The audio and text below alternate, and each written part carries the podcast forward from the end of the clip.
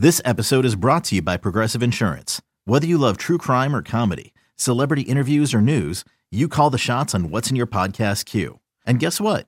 Now you can call them on your auto insurance too with the Name Your Price tool from Progressive. It works just the way it sounds. You tell Progressive how much you want to pay for car insurance, and they'll show you coverage options that fit your budget. Get your quote today at progressive.com to join the over 28 million drivers who trust Progressive. Progressive Casualty Insurance Company and Affiliates. Price and coverage match limited by state law. I'm Alex Rodriguez. And I'm Jason Kelly. From Bloomberg, this is The Deal. Each week, you'll hear us in conversation with business icons. This show will explore deal making across sports, media, and entertainment.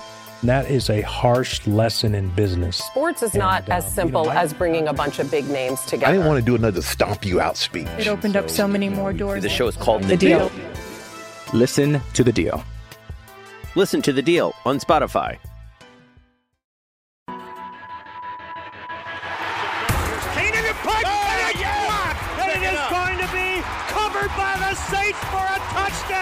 Each your inside pass to everything Saints football. And the kick is good. We'll take you to places most fans never go. We'll Watts from 60. To practice, to the sideline, to the locker room. Following every twist, turn, and touchdown of the Saints season. That is going to be a touchdown. Taysom Hill. Taysom TD. Welcome to Inside Black and Gold. And that is going to be a touchdown again. And guess who? Mike Thomas. Now, here are your hosts, Steve Geller and Jeff Nowak. Oh, baby. Welcome inside Black and Gold. Steve Geller along with Jeff Nowak getting ready for a schedule release this week, but we also have some other Saints news. Uh, according, you know, getting maybe a tight end signed and number changes still happening. And we'll be previewing our takes on the roster and what we who we think will end up making it onto this team with uh, rookie minicamp coming up at the end of the week. Football is back, Jeff. Yes. yes. I see where you're going with there. Well, so what we're going to be going through is a, I did a way too early 53 man roster projection. I like to do one after the draft prior to rookie minicamp, prior to all the OTAs and everything, just to have a baseline of what we're working off of. It skews heavily toward the veterans, but I did have, I do have one UDFA that I'm already plugging into the roster and one draft pick that I am dropping to the practice squad Oh, which is not unusual. I mean, it it's it, it I mean, Jordan Jackson and got cut last year. It's not that crazy, but we're gonna go through that. So we're gonna the second segment here. We're gonna go through the offensive side of the equation. The third segment, we're gonna go through the defensive side of the equation and kind of just look at where things stand and where they're gonna go. a way too early roster projection at least is better than a way too early 2024 NFL Mock mock, draft. draft. that I saw Yeah. McShay do. Not interested. No, not at all. not interested in that game. Um, but first, let's go through some news and notes in this opening segment. The first you alluded to, Foster Moreau. This is a report from Brooke Kirchhofer, WWL, and I guess she moonlights as a podcast host at New Orleans Football now, which is good for her. Happy to see that. She reported that Foster Moreau has received an offer from the Saints. I don't know if this was a standing offer, if it's just kind of been there the whole time. And it's like, whenever you're healthy, this is here. That's Yeah. probably what it is because he's dealing with cancer. Obviously, the Hodgkin's lymphoma is getting treated. It was discovered during his physical with the Saints. So obviously, they were close to signing him to begin with, but he had already done a physical with, I believe, the Bengals the- previous day. So there is interest in his services whenever he is ready to return to the NFL. But I think that does kind of indicate that the Saints, you know, if he's ready to get back on the field, they're happy to have him, which kind of seemed like the case all along. Yeah, the the biggest surprise to me, I guess, was that the offer, the Saints are still have that offer extended to him. Curious to know, obviously, his health situation on when exactly he could be ready to play football, dealing with Hodgkin's lymphoma, and and then the other one was it's he's also considering other offers, and it's like, oh, hey, I thought thought you want to come back and be reunited with Derek Carr. Yeah, it, it's going to be something to watch. I don't think he's going to be ready for camp. I don't think who knows if he'll be ready for the season. So it, it's probably kind of just a okay, let's wait and see what happens. And if he does a, a pick a deal and say, hey, I want to go here, it's going to go through another physical, and they'll get another chance to look at it and say, okay, you're all set. By the way, if you hear any like hard rain or thunder, it's because it's been pouring at my house all day. I just got a flood warning, so hopefully the car is still above water by the time I go outside. But out just, in the burbs of Metairie here, it's uh, we got some sun, thunder and it hasn't been coming down yet. Yeah, well, you'll you'll get it. You'll get it. But all right, so we went through the numbers in the last episode, and there is one number that we did not get to that changed in the last couple days, and I think it's notable for a couple reasons. One, it's Rashid. He wore 89 last year. He is going to wear 22 in his sophomore season, his second NFL season, which is an unusual wide receiver number to begin with. I can't think of another wide receiver that wears 22. It's almost exclusively a running back number. And so that'll be kind of interesting to see him run around in. But also, I think it is a pretty strong indicator that Mark Ingram is not coming back to this roster. He wore 22 last year. Obviously, CJ Gardner Johnson wore it before him. So theoretically, Mark could come back and wear five like he did. He could wear 14 again. Actually, Jake Haener's wearing 14, so not really. But I don't think that you would have given his number away if you were if you kind of had him on the short list of players you were going to bring in because you still have five roster spots available, if my math is correct. You think they have 85 people under contract. So I do think that's a pretty clear indicator that he is not going to be back. And that's also true of Jonathan Abram is wearing number 24. That was Dwayne Washington's number. He has had that for several seasons. And if you were planning on bringing Dwayne back, another guy who's out there as a free agent, I don't think you would have given his number away. So I think that's a pretty good sign that neither of those running backs is coming back to this roster. Yeah, unfortunately, we saw Dwayne dealing with migraine headaches last year, which took him out the lineup, and haven't heard any more news on him. Did see something recently, Jeff, with uh, Ingram. He's going to actually be taking part in the NFL Network's coverage of the schedule release. So maybe we're seeing that transition from on the field to into broadcasting for him. Who knows?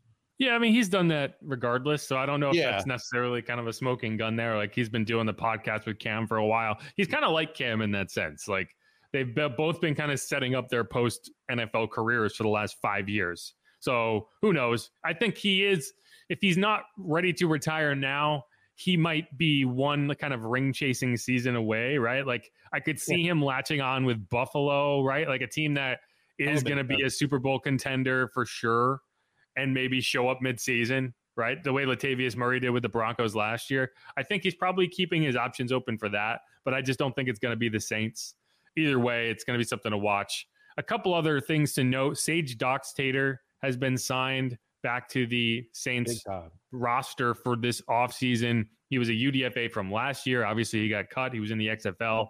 Several of the Saints UDFAs from last year like starred in the XFL uh, this past season. So uh, it's a good kind of sign that they're that they're finding the right talent out there, and it's just a matter of having a roster spot available but again, like I did in the roster projection I'm going to go through, I only have one UDFA that I think is I'm confident in is going to really push to make the roster. So we'll have to see. But have you been watching any XFL games at all? I've watched a couple XFL games. For some reason, I always end up watching um, Orlando, which I don't know why. Like every time I it shows up, like I see it on the TV, it's Orlando playing. And I only know because it's that Quinten Dormady guy who apparently gave away the playbook and got cut, but he's back. I don't get it. Um, but either way, I do appreciate one thing about it. They have fans? No, because they don't have fans. Oh, they don't. I mean, maybe like not enough to fill. It. I'm just saying because to me, the biggest thing with the USFL games is how empty this the stadium is, and it's like, why are you even doing this? Yeah, I don't, I don't know either. Um, but no, it's it's that they mic up the play callers. Oh, okay.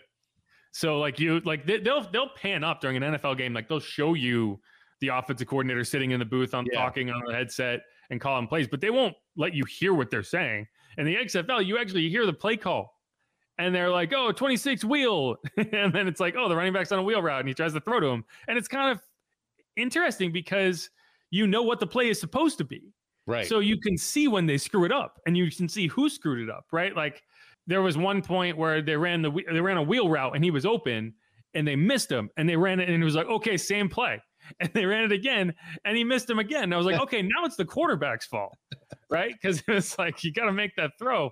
It's just kind of fun, and that's like one of the only things that I think is kind of unique about it, where where you would actually have a good reason to go watch it. But I think it's a better product than the USFL, personally. Yeah, that's what I I, I haven't seen enough of either. I guess to rate the on field action, but both to me are obviously clearly way, way steps behind the NFL. And like I said, with the USL fell for me, seeing five people in the in the stands is just so demoralizing. It's like, what what are these guys doing here? They should do like the fake fans again, like the cutouts, and just put them in there, like they're during COVID. It's it's all played a lot slower. Like the pace of play is a lot slower. You don't feel like they can run a two minute drill right? Like there are points during an NFL game where you see a guy get it, you see a team get the ball back down four with two and a half minutes left, and you're like, too much time, too much time. If that happens in the XFL, you're like, this game's over, because uh, they just can't they can't execute that way. But yeah, I mean, I think it's good for the NFL and NFL players who are fringe roster candidates to have somewhere where they can improve, right? Where they can play real football because it, it is a league very much where either you're good enough when you get there as a rookie to be developed into a starting caliber player or you're not. You very rarely in the NFL see a player who does not get any playing time in his first three, four seasons suddenly becomes a quality player. Like that'll happen in the NBA. I just watched Lonnie Walker go off in the fourth quarter beating the Warriors, and I was like, who the heck is Lonnie Walker? well, he's a guy who's been developing, right? Like he's been playing in moments in garbage time and he's been getting his chances and then okay he gets out there and suddenly you're like oh wow this guy can go. Doesn't we don't see that in the NFL like Kaden Elliss's story is rare. And uh, yeah so I, I think that's something to that that you that is worth keeping around. But we still haven't seen like that XFL success story right? Like we haven't seen that USFL success story really where someone was kind of just cast off dominated in that league and came back and was good, not great, uh, like a like a Pro Bowl caliber player in the NFL. We haven't seen that yet, and I think until that happens, you're not going to get a ton of buy-in from fans, from the league, the NFL rather, because at that point it's basically just entertainment. It's not a farm system, if you will. Yeah, my, my biggest thing, and I, I keep harping on it, which is just the location for the USFL is two, three stadiums that they're in now. I guess that at least expanded a little bit from last season, but until the the Breakers are four and zero oh right now, and no one cares, and that's because they don't play in New Orleans. Yeah, you texted me the, yeah, the other day. Breakers are four and zero. Oh, I didn't even respond. I know. I was like, oh, he really doesn't it. care. I saw it. I was like, I could respond to this, but I'm not going to. It's not worth my time. You could have told me that the Phillies are on a three game winning streak. I also don't care about that. Right. Which actually they're not because they, they they lost the first two games of that series to the Red Sox, who I'm paying attention to suddenly because they won like eight games in a row. But yeah, so just to just to kind of loop back around here, the stuff we are waiting on this week, we are still waiting on. We have not gotten any leaked games out of the schedule. I was ex- anticipating the international slate to get released a little early as of we're recording this podcast about 3 p.m. on Tuesday. It has not been released. There's obviously a chance that by the time you listen to this, Maybe there has been some reporting, but right now we still don't know whether the Saints are actually playing in Germany. There was reporting that it was, but we will find out on Wednesday. Theoretically, if they are, that's when the international schedule is supposed to be released. And then the full schedule is set to be released on Thursday, which we will have an episode that comes out after that to kind of react to it. I'm going to do my typical predictions. And then I think we can do a live stream where just we just go through that right. um, game by game. And that'll hopefully be the friday episode assuming it's all out early enough to do that. That's the only question is if for whatever reason for the first time ever in nfl history the schedule does not get leaked in advance which i don't anticipate but that's something to keep in mind. No, uh, also getting uh, put out on wednesday's nfl schedule release with the international games the brand new Black Friday game, which will, you know, the NFL just taking over every day of the week. Black Black Friday, yeah. Who who was out there like begging for a Black Friday football game? Yeah, I, I don't know, but it's it's. I know it's going to be on Amazon Prime. That's about it. I would, if I had to pick between the Saints playing on Thanksgiving or the Saints playing on Black Friday, I would I would take Black Friday if I'm being honest, because at least then like I don't have to deal with it on Thanksgiving. No, it's it definitely feels more intrusive on a Thanksgiving when it's great to be watching football that day, but yeah, not to be working. Well, it sucks for the road team, right? Because you're not traveling on Friday. So that means whatever team is on the road for that game doesn't even get the the kind of clout of playing on Thanksgiving, but still doesn't get to celebrate Thanksgiving with their family. So it's kind of like I, I would hate to be the road team in that Black Friday game because that means you're probably tra- you're either traveling on Thanksgiving Day, which kind of sucks, Yeah, or you are traveling on Wednesday and you are in another city for Thanksgiving, which still kind of sucks. So like it's the NFL, man. They're gonna make money on it, so they'll do it. But it's just it's gonna be a bad product. I guarantee it. It's gonna be this game is gonna be bad, just like the Thursday games are bad. We'll see. I'm I'm sure they'll try to highlight it maybe with some of their top teams, but I don't know, man. What, you- what the NFL has a plan for, you know, that world dominance, and it's really doing that. And you know what? During the the COVID times, they had to move a few games, and we had what was it? We had Tuesday football or Couple Wednesday, football. games, some Yeah. Tuesday games, yeah. They probably were like, oh, I think it is a good a good observation. They probably went through that season and were like, "Man, we could have football any day of the week and people will watch it." And then it's like, "Why do we only play on Sundays?" you know? Yeah, it, it's it feels like it's only a matter of time before we have like Wednesday through Sunday is football. Like you just have like Wednesday night football, Thursday night football, Friday night football, Saturday night football, Sunday night football, and then the rest is on Sunday. you think they they entrench on that Saturday territory? I mean, why not, right? They probably wouldn't compete with with college until the end of the season, but like that's the, the NF the college schedule ends prior to the NFL schedule ending, so they they, they do that anyway. Yeah, I was gonna say they Um, do have some Saturday games Yeah, later on at the year. the end of the season after right. college is over. Although they are going to have to contend with more college football playoff games with the 12 team format than they have in the past because that's going to mess with super wild card weekend. So that is essentially going to be what that is. Like you're going to have, I think the semifinals will be Thursday, Friday, and then the will be the super wild card weekend, which will be Saturday, Sunday, and Monday. So it's like, I don't like it personally, but No, I'm, yeah, I'm, I'm just waiting for yeah. Next year we'll be like, oh, they're going to try out the Tuesday game. Uh, you know, so that's it. It's going to be. I don't know if the NFL can get to that point where you're oversaturated. We had this conversation a little bit before getting on air, just about Star Wars and Marvel stuff, which I think has been, you know, too- just yeah, too much of it has. And I just don't know if the NFL you can get to that point where there's just the fans are like, oh, I can't, I can't take another game tonight, kind of thing. Yeah, I, I think at this point, you're, the the the uh, CBA is preventing them from doing anything too drastic. But I'm sure the next time they negotiate, you're going to try to work like the last CBA.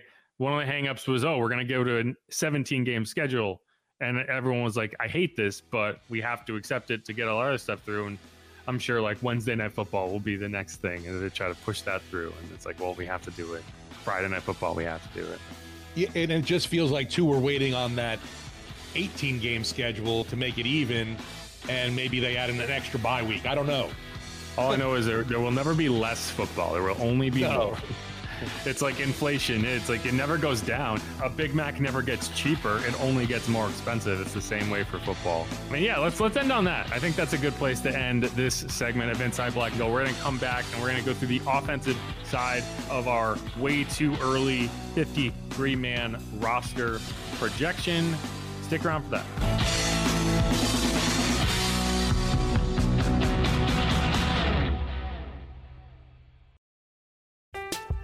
I'm Alex Rodriguez.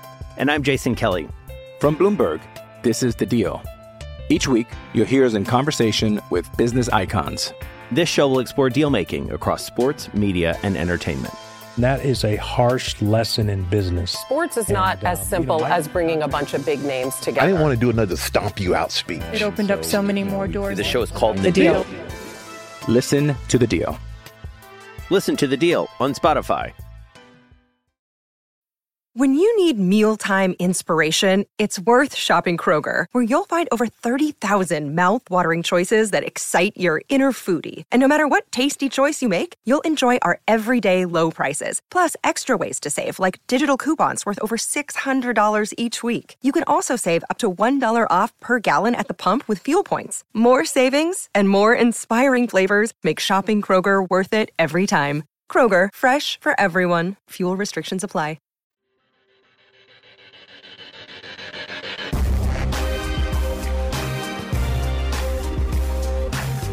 Back on Inside Black and Gold. Gonna flash up this roster projection here. Starts off with the off-season dates. So let's go through that first.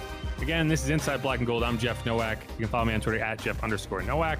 As long as that website's still chugging along, which who knows, maybe it only has a day left or so before it completely implodes. But hey, we'll still use it. Yeah. What, what, and then what will we do if Twitter does fold? What's next?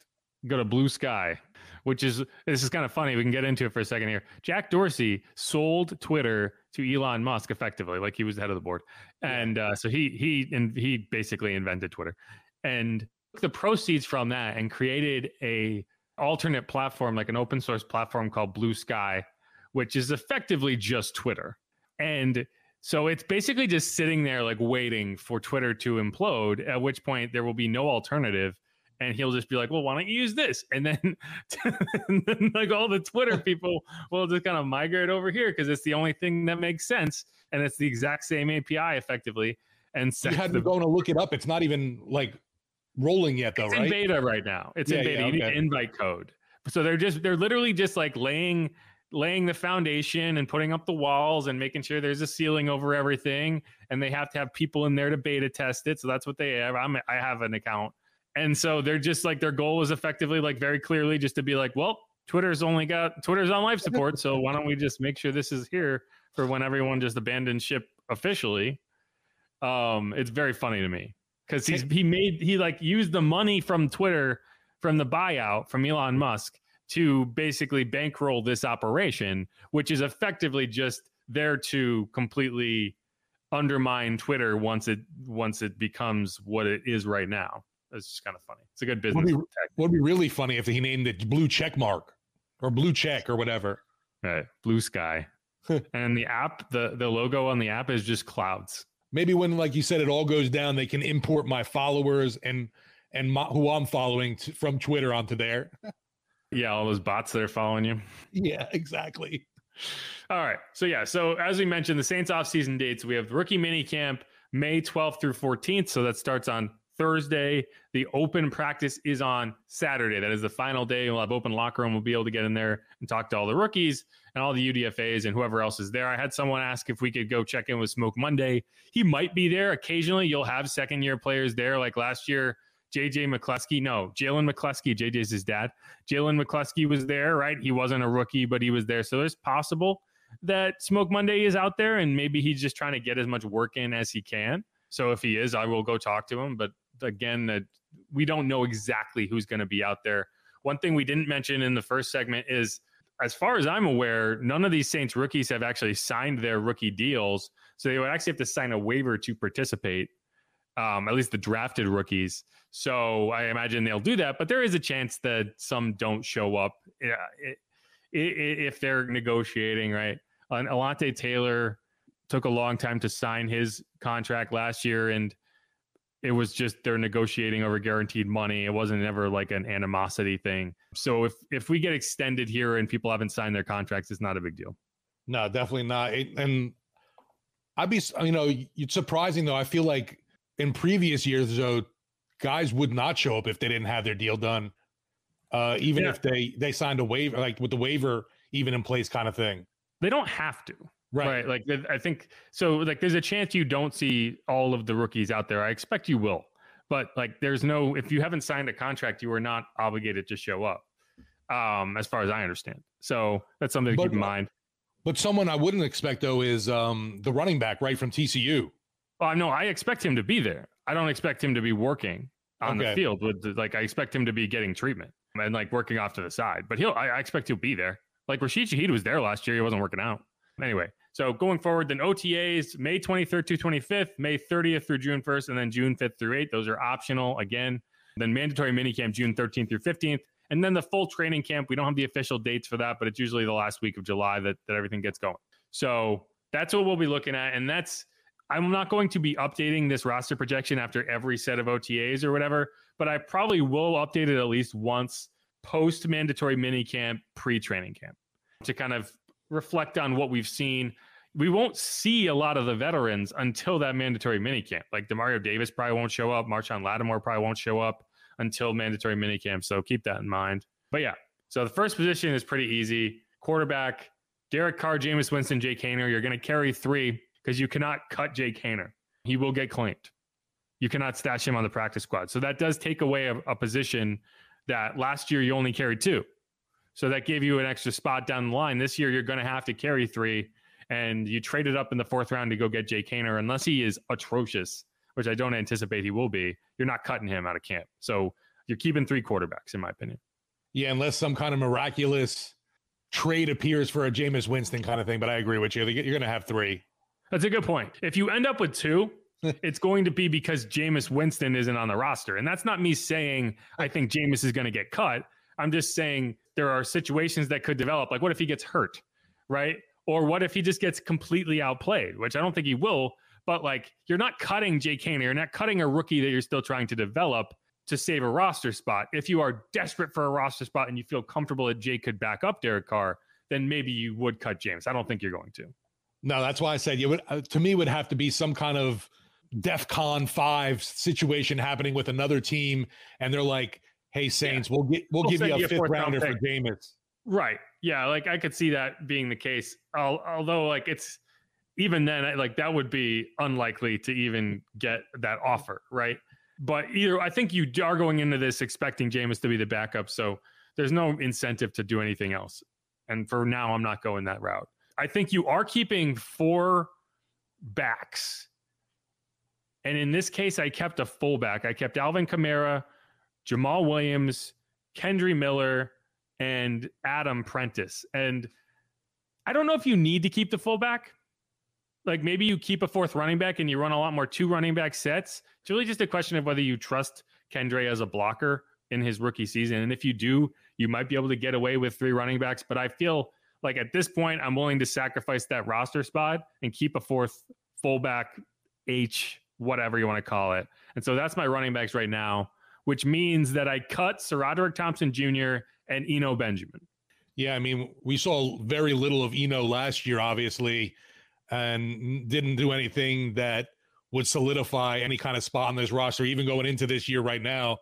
And, you know, uh, I, I think the need for the fullback, we've seen this team prefers to use him, I feel like. Yeah, I think they just like having him around. He's useful on special teams, right? Like if Eno Benjamin makes this roster, it's going to be because he stands out as like a gunner, right? Like he like it's not going to be based on his abilities at running yeah. back. And I just don't know. I haven't seen him enough. If, if he goes out there and he shows off and he gets into those preseason games and he is a gunner, like Ty Montgomery, for example, was excellent as a gunner. It's unusual for a running back to be really good in that role, but it's not unheard of. Dwayne Washington was a very good special teams guy. Yeah. So there's a chance that Eno Benjamin makes himself uncuttable. I think it's more likely that you move on from him and you stash Sir Roderick on the practice squad, but we'll get down to that. Eno would have to be like the next Dwayne Washington, right?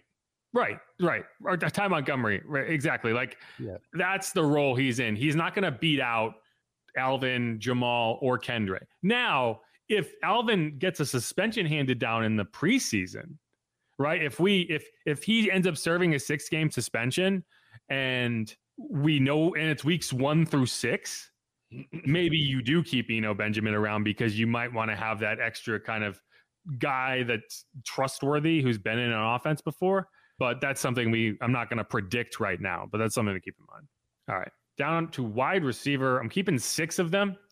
So I'm keeping Bryan Edwards, Chris Olave, Tre'Quan Smith, Michael Thomas, Rashid Shaheed, and then A.T. Perry is that guy who's a sixth round pick. In theory, he's not guaranteed a spot on this roster, but I do think that you want to keep either one of these six three, six five receivers between him and and Shaquan, the UDFA. So I go with A.T. Perry right now because they did trade up to get him, so they clearly like him, and so I think he's going to be that guy. But here are the cuts. So Kawaan Baker, Cy Barnett, who's a UDFA, Shaquan Davis, who's the UDFA out of South Carolina State, then Keith Kirkwood, Malik Flowers, who's the UDFA return specialist out of Montana, and then Kirk Merritt. Several of these guys are going to end up on the practice squad. But unless unless one of these guys shows up and just dominates in camp, I have a hard time seeing them beating out anyone in that list above. The one of the cuts that I'm interested to see more of is Kawaan Baker, just because we really haven't seen anything from him. Uh, dealt with some PED stuff last year and got suspended. But yeah, not a, not a big guy either. I agree with you too. They need to have that big physical presence, especially you don't know we don't know what we're getting out of Michael Thomas anymore. Yeah, and they've made a clear effort to bring that guy in. So they're not going to suddenly just not keep one on the roster. I think they're going to try to keep one on the roster. Now, they could both just tank, in which case maybe you do go with someone you trust, maybe a Kirkwood or a Merritt, right? I think Malik Flowers is programmed to the practice squad just like Rashid he was last year. But that's going to be, this will be a position where I don't expect a ton of change. You know, people get hurt right? Like that's that's probably what could change this significantly more than anything else is if someone suffers an injury. The Saints have been pretty fortunate over the last several years in terms of not getting screwed over by injuries. So hopefully that continues. The the biggest thing for Tre'Quan too is is his blocking that valuable to keep him on the roster, I think. You hear the cat? You can hear that? Yeah, yeah. God, Gypsy, what are you doing? she agreed on Tre'Quan. Are you, are you done? Okay. Yeah, Tre'Quan. Tre'Quan's interesting. Yeah, I, I, I could see Tre'Quan getting beat out, but I, it, it'd have to be a good reason, right? Like it'd have to be someone who stands out on special teams, stands out as a blocker. Maybe Kirk Merritt. Maybe the maybe the coaches love Kirk Merritt and they keep him around. But I don't think it's going to happen for like to keep Shaquan Davis and A.T. Perry. I don't think you need two of those guys. I think you need someone who can be a blocker, who can be a special team standout in that role. So that's something to keep in mind. Tight end, I'm keeping three. Now, Miller Forristall is on this list, and and you can kind of look at that as just the free space in bingo. Like they need a blocking tight end. I don't know if Miller Forristall is that, but he's the only guy on the roster right now who could be that tight end. So I'm basically just have I have him there as like a as a space filler knowing that they're going to inevitably put a blocking tight end in that role because Taysom Hill and Juwan Johnson are the other tight ends I'm keeping. Neither is that. So right now I'm keeping three tight ends, and Miller Forristall is one of them. I mean, it's even hard to put Taysom in that group, but I know you got to you got to put him somewhere, and that's where this team, quote unquote, considers his position. I guess. I mean, it's it's just a numbers game. I mean, we can put him at quarterback and say you're keeping four quarterbacks. It doesn't change anything. You're keeping yeah. Taysom Hill on the roster. Right, right. But that means you're cutting Lucas Krull and Joel Wilson, the UDFA out of Central Michigan. Again, they're probably both going to end up on the practice squad. Like I have no issue with that. I just don't see a spot for them this year.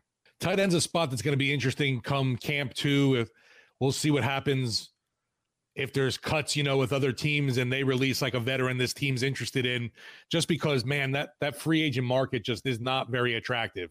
I agree. Okay. Last spot on the offensive side of the ball. It's offensive line. I think you're keeping nine. You might keep 10, but I do think that having the cross positional flexibility of an Erik McCoy and a Cesar Ruiz helps you trim this number down by at least one.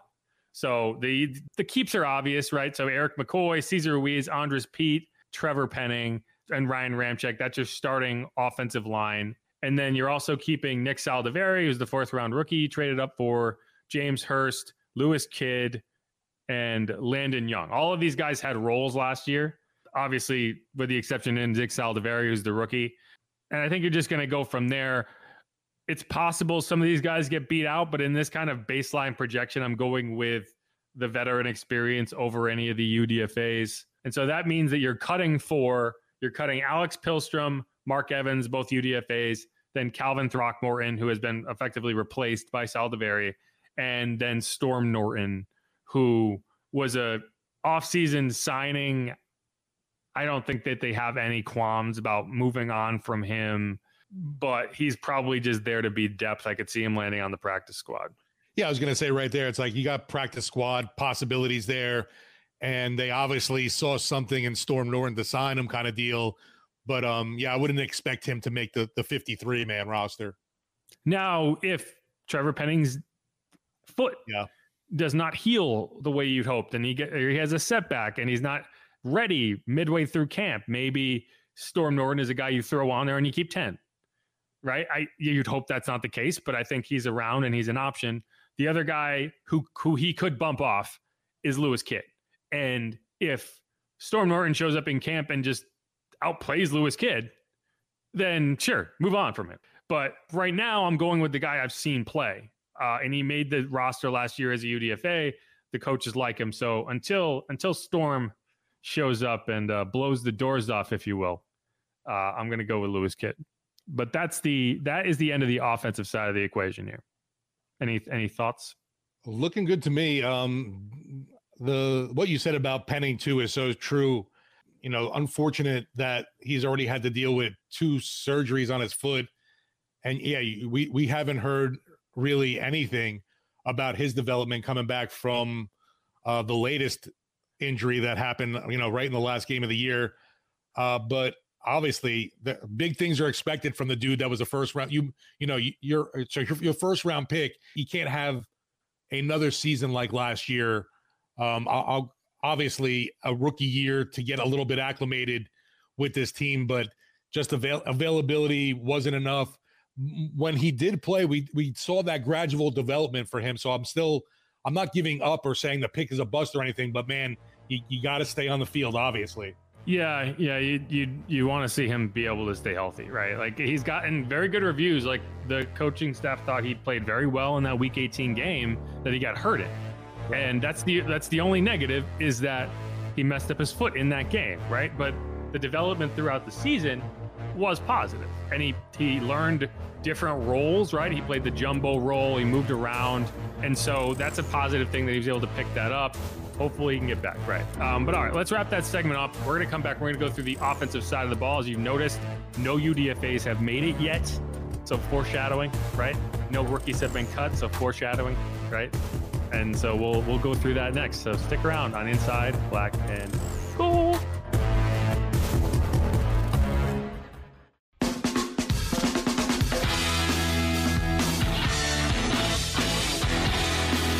And we're back on Inside Black and Gold. I'm Jeff Nowak. He's Steve Geller. If you haven't subscribed yet, please do that. Please leave a rating, leave a review. We got a nice rating and review today. Thank you. I could, I wish I could say who it was, but it's just a generic username, but they were very friendly.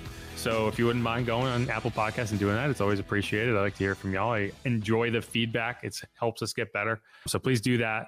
But as you experienced previously, we went through the offensive side of the equation on our way too early 53 man roster projection. And now we're going through the defensive side of the ball. And it's going to get a little more interesting on this side. Um, Steve, what, what positions are you most intrigued to watch at rookie minicamp OTAs as we're going forward? I gotta say, it's going to be all the new faces on that D line, just because of the the pieces that were were here for a while that you're accustomed to seeing um, you know, the David Onyemata, Shy Tuttle, and just want to see how the other guys, I guess, acclimate to this new, you know, you got a new D line coach too. So just all around that whole, just want to see how the the unit works together along with the new coach.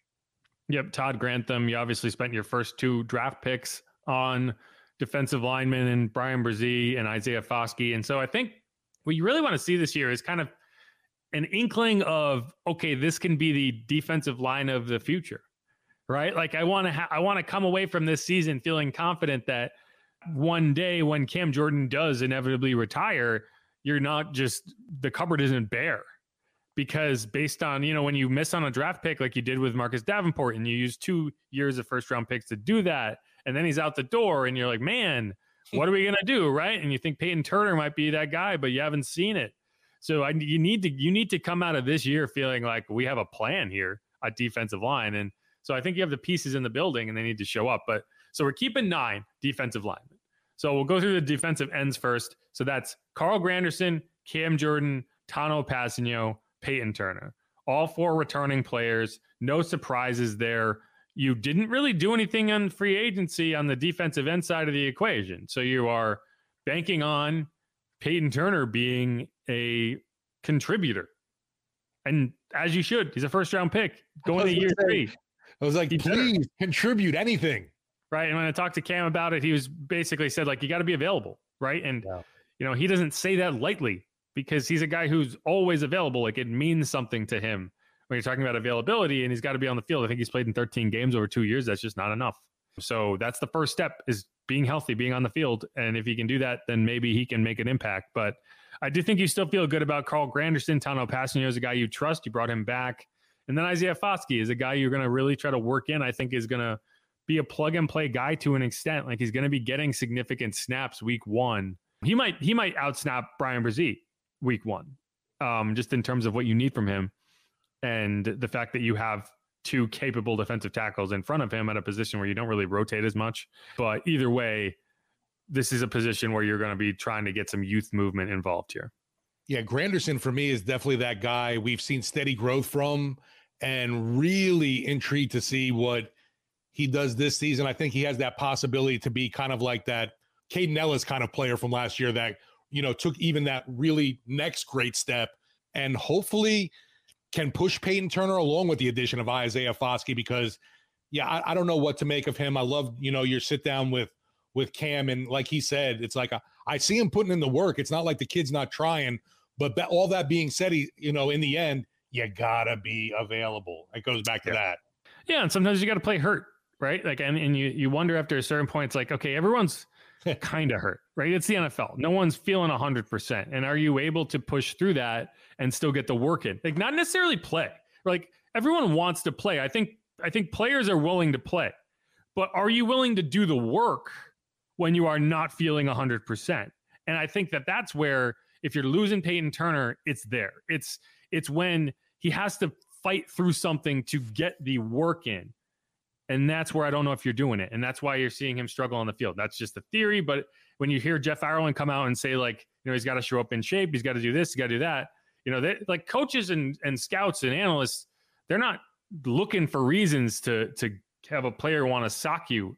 But like when you have to say that stuff out loud, it's to send a message and hopefully you receive that message. And so on the defensive tackle side of the equation, we're keeping nine defensive linemen, five DNs, four defensive tackles. And I actually think the defensive tackle lineup, when everyone's healthy, is actually pretty impressive. So you have Malcolm Roach, who's a guy who you trust and you brought back, then Khalen Saunders, free agent, Nathan Shepherd, a free agent from the Jets, and then Bryan Bresee, a first round draft pick. And hopefully these are guys who stay healthy and contribute because you're going and you're cutting only three guys. You're only cutting three linemen. And this is where you kind of look at it and say, you're probably going to sign a, a, an extra lineman or two because 12 defensive linemen going into camp is not a is not a big number. And so you're cutting the UDFA Jerron Cage, then Jabari Zuniga is the guy who was around last year, and then Prince Emili, who at one point this offseason was the only defensive tackle on the roster. Um, but I think those are pretty easy cuts when you when you cut, boil it down. Yeah, the defensive tackle spot too.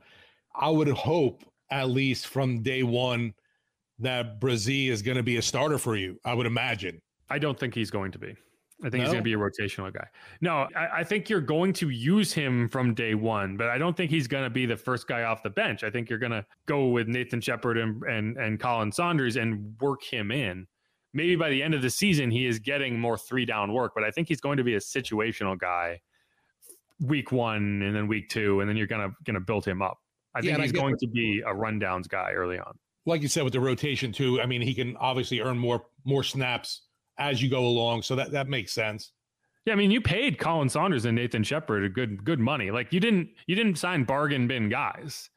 Now these both guys are on three year deals. You know, they're making I think seven to nine million per season. Like these are guys you expect to contribute. So you know, like I, I mean, I don't I don't think that you're gonna be like, man, Bryan Bresee's never on the field. I just don't think you're going to s- just pencil him in as your number one guy on the depth chart, regardless of what happens in camp.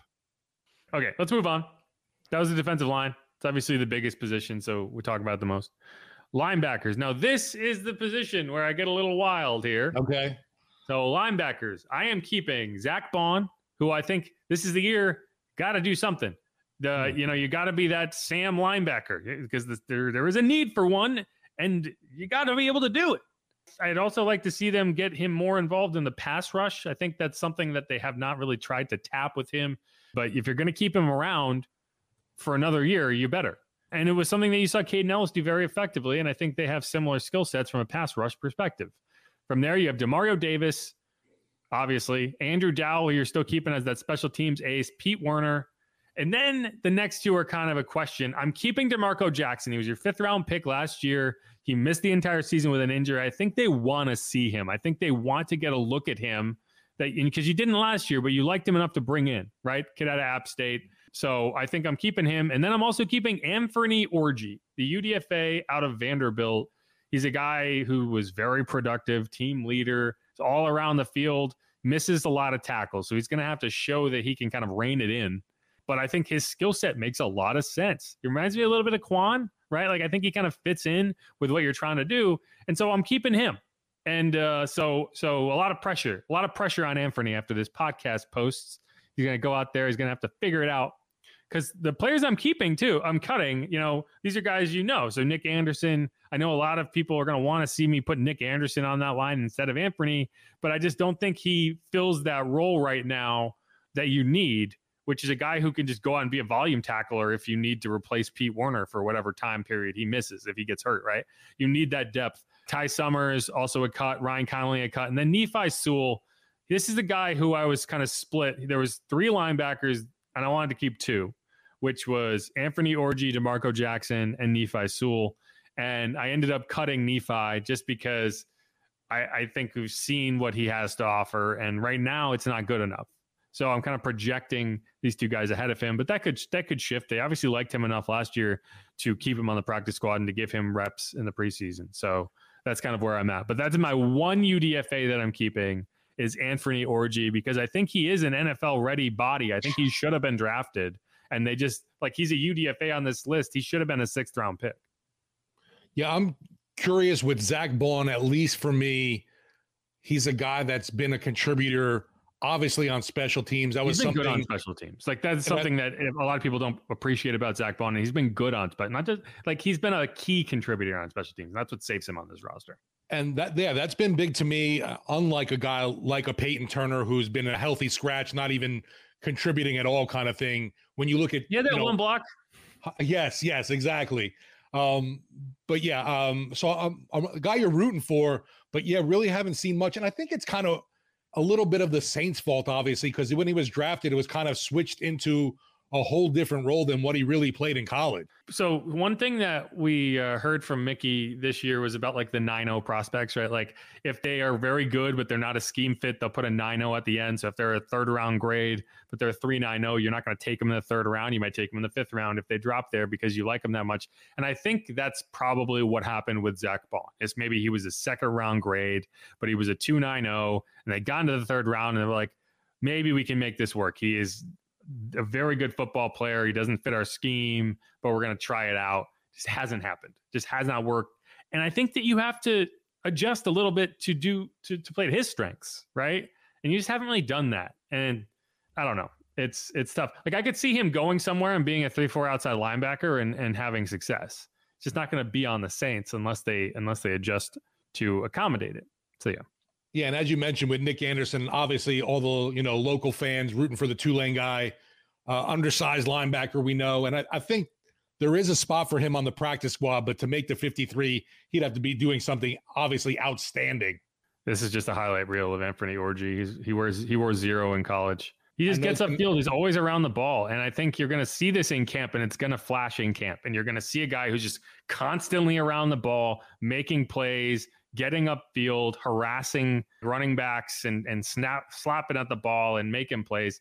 And it's gonna stand out. Like I, I guarantee you, he is one of the guys that is getting talked about after you know OTAs and and like the first day of pads when they come on and you hear him thump somebody and you're like, oh okay, you know, I I I, I genuinely think he's going to be a guy that people you know that, that people fall in love with throughout camp. Our guarantees already got the best last name for the Cajun Cannon.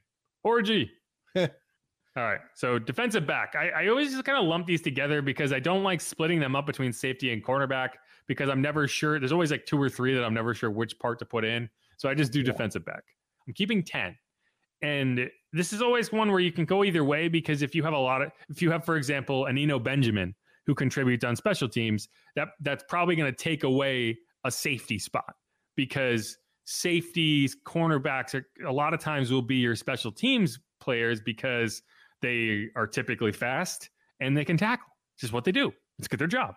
So it just makes sense that that would kind of transition to being a gunner or you're, you know, just kind of somebody who's going to sprint downfield and make a tackle in space. And so that's kind of where you end up with here.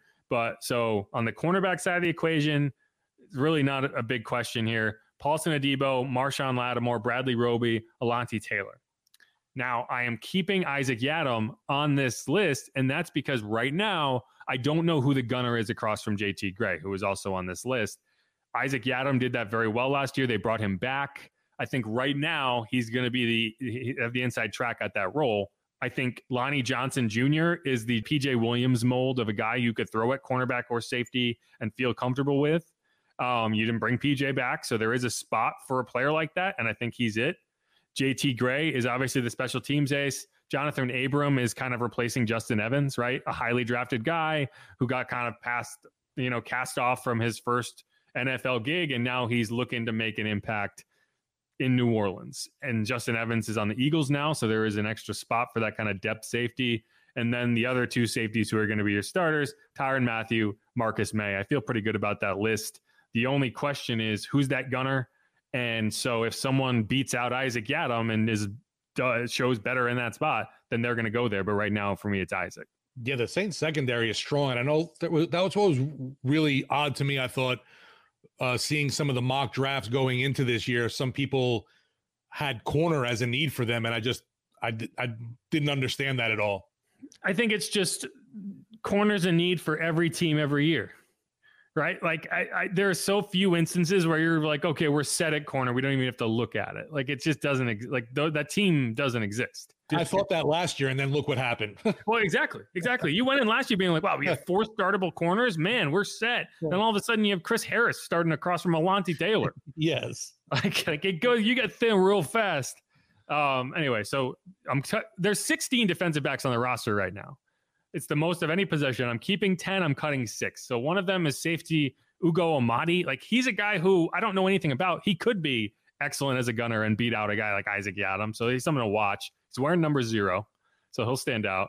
Uh, Anthony Johnson Jr. is getting cut. He's a UDFA. Troy Pride Jr., Vincent Gray, Smoke Monday. People are going to get mad at me. Until I see him back healthy, I am not going to pencil him in anywhere. He doesn't profile as a gunner.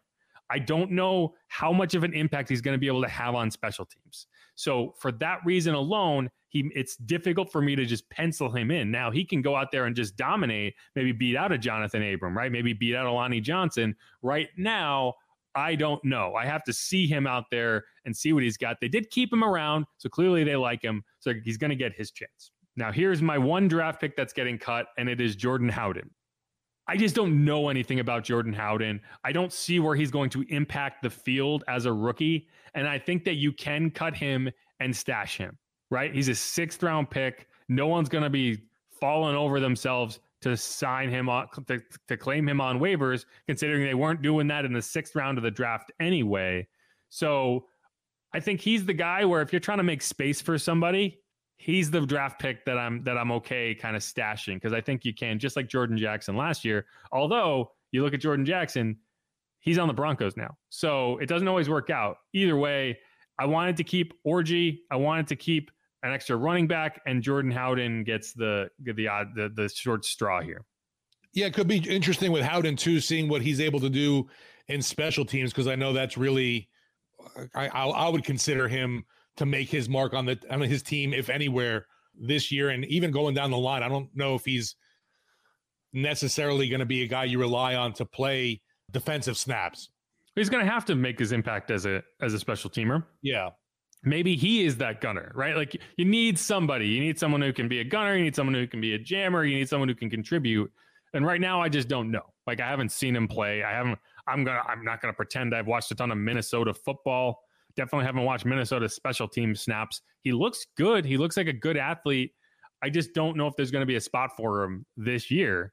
Hence why he ends up on the practice squad. But I'm okay with that, right? Like I, I don't have an issue with putting this guy on the practice squad because again, he's a sixth round pick. You know, if, if someone comes and tries to sneak him off waivers, great. I'd rather if I had to pick between the two sixth rounders in terms of a guy that I think I would be worried about getting stashed off my practice squad and a guy I wouldn't be, it would be A.T. Perry that I'm more worried about. So if I have to pick one of those guys to stash him, I'm picking Jordan Howden. You mentioned not knowing anything about Ugo Amadi. I'm going to throw in uh, what's his name, uh, Troy Pride Jr. in that one too. I know nothing about that guy.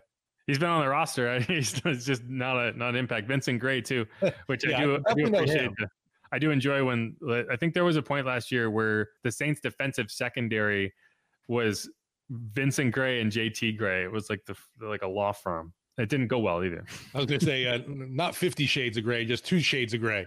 Yeah, two shades of gray. um, all right, and then special teams, no no real conversation to be had here. I think you have Wil Lutz coming back as a kicker, Blake Gillikin as the punter, and Zach Wood as the long snapper. Now, Wil Lutz is not guaranteed his job the entire season, in my opinion.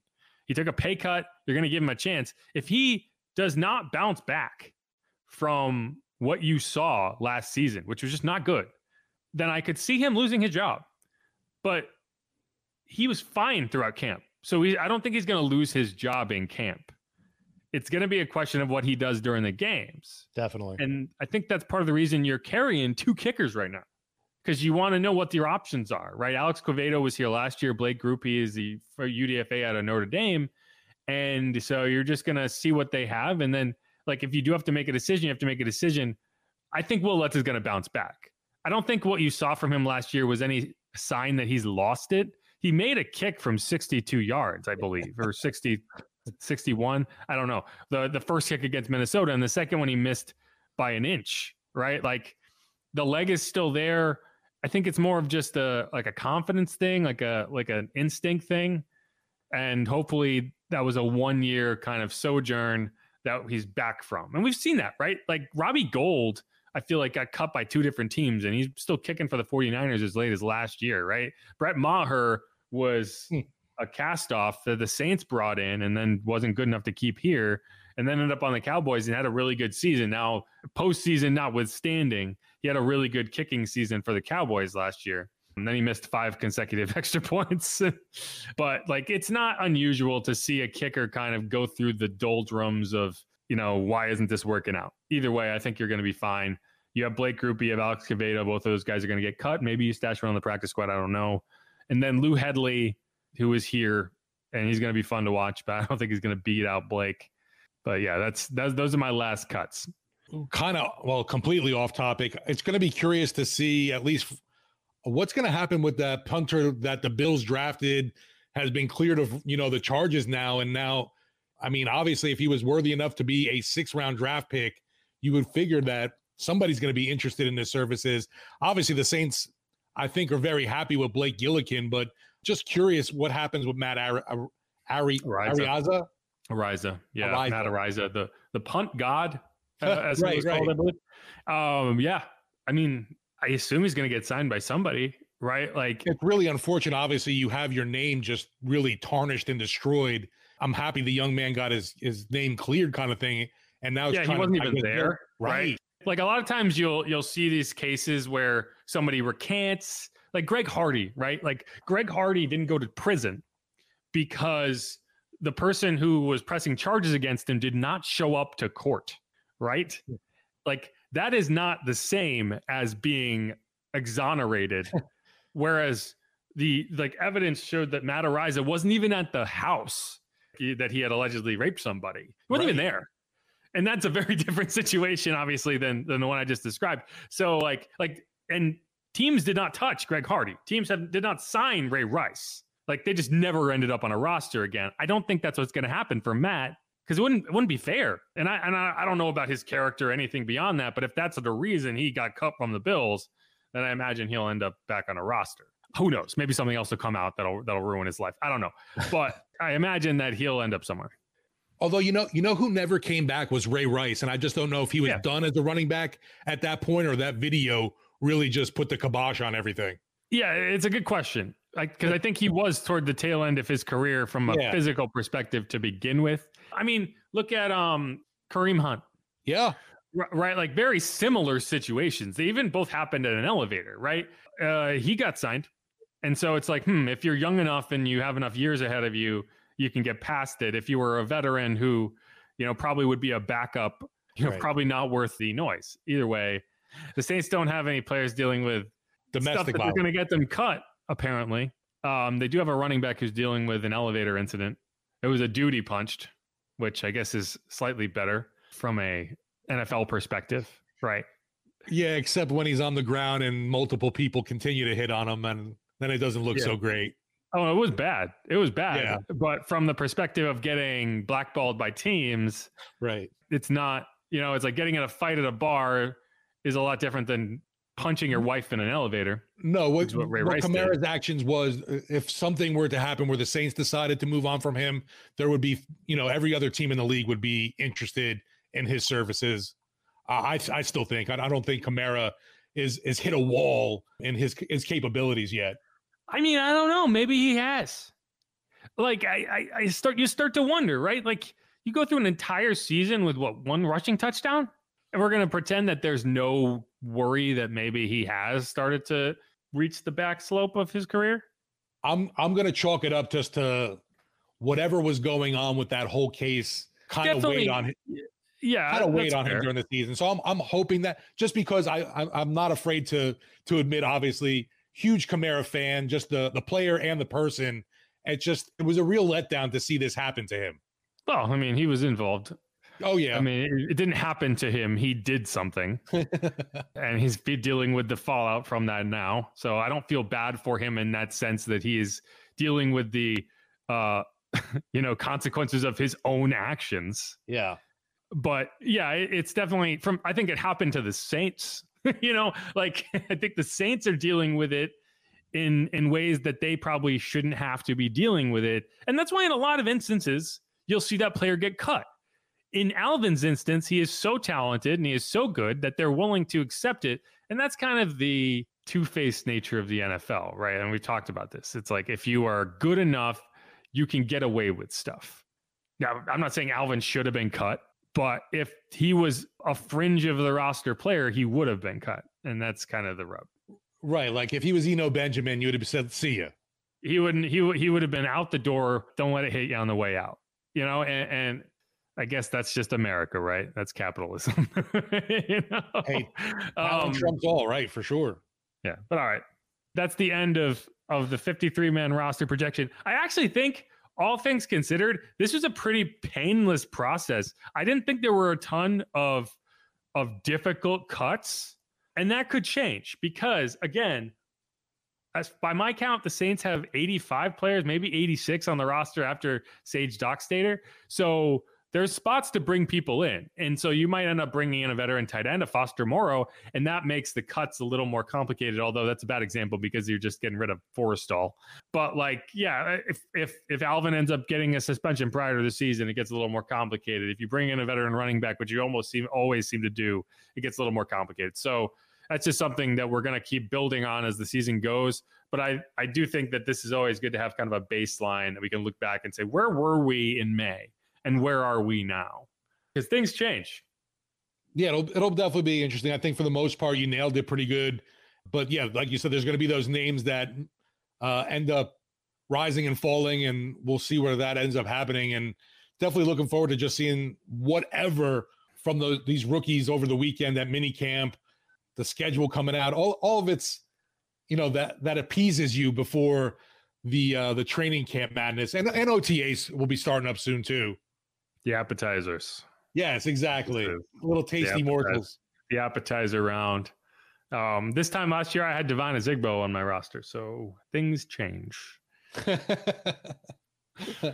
I don't even know where he is right now. Wasn't he in Denver for a little bit? He was he was in Denver. Uh, I'm not sure if he's still there, but um, yeah, he ended up in Denver, as did several Saints players. Uh, Wonder why. Yeah, crazy.